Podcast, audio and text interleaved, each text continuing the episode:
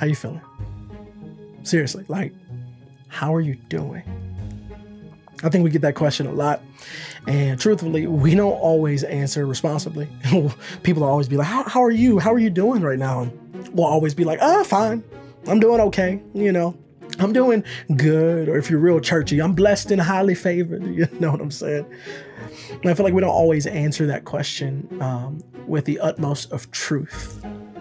And I think that question is directly correlated to what we're believing. So, how we're doing is directly correlated to what we're believing at any given point and time. So, let me ask you that question. Maybe that's something you can chew on right now. What are you believing? What are you believing?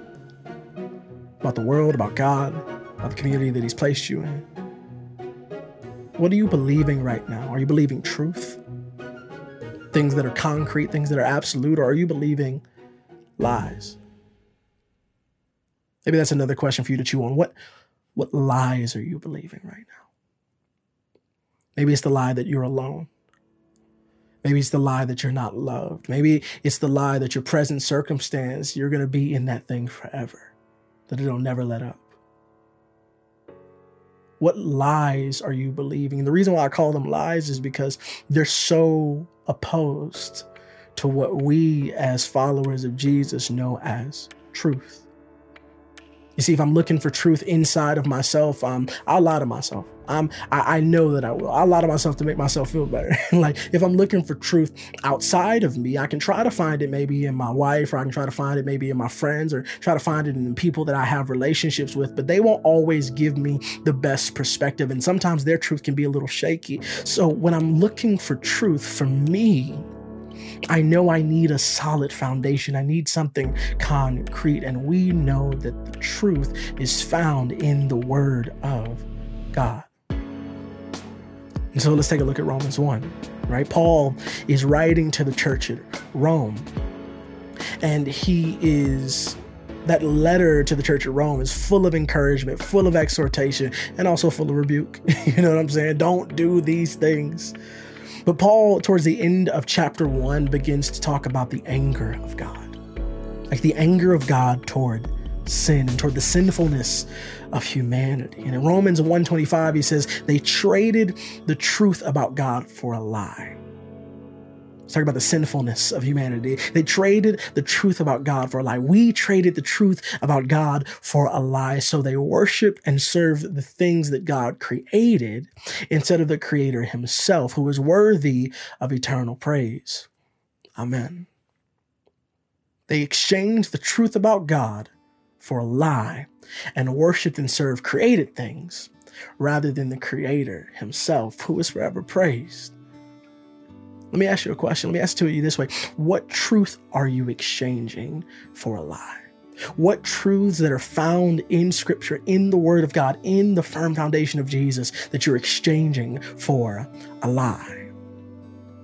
Because that's the thing that really hurts and breaks the heart of God is us believing the lies of the enemy. You might believe that you're not loved, but the word says that God so loved the world. He so loved you that he gave his only begotten son that whoever believes in him wouldn't perish but have eternal life. God loves you so much that he gave up his son for you. You might believe the lie that says that you are um, alone. but the word says that God will never leave you or forsake you. You might believe that your present circumstance is going to be what you're in forever, but the word says that weeping may endure for a night, but joy comes in the morning. What truths are you exchanging for a lie of the enemy?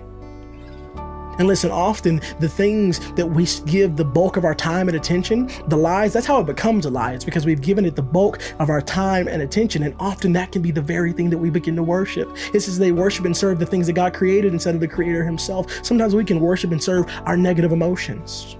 That can become the thing that we worship. Think about the word worship. It's really just assigning worth to something. So if it's God, we're assigning worth to God, worthship. But if it's anything else, it clearly shows the value and worth that it has in our life, even if it's a lie.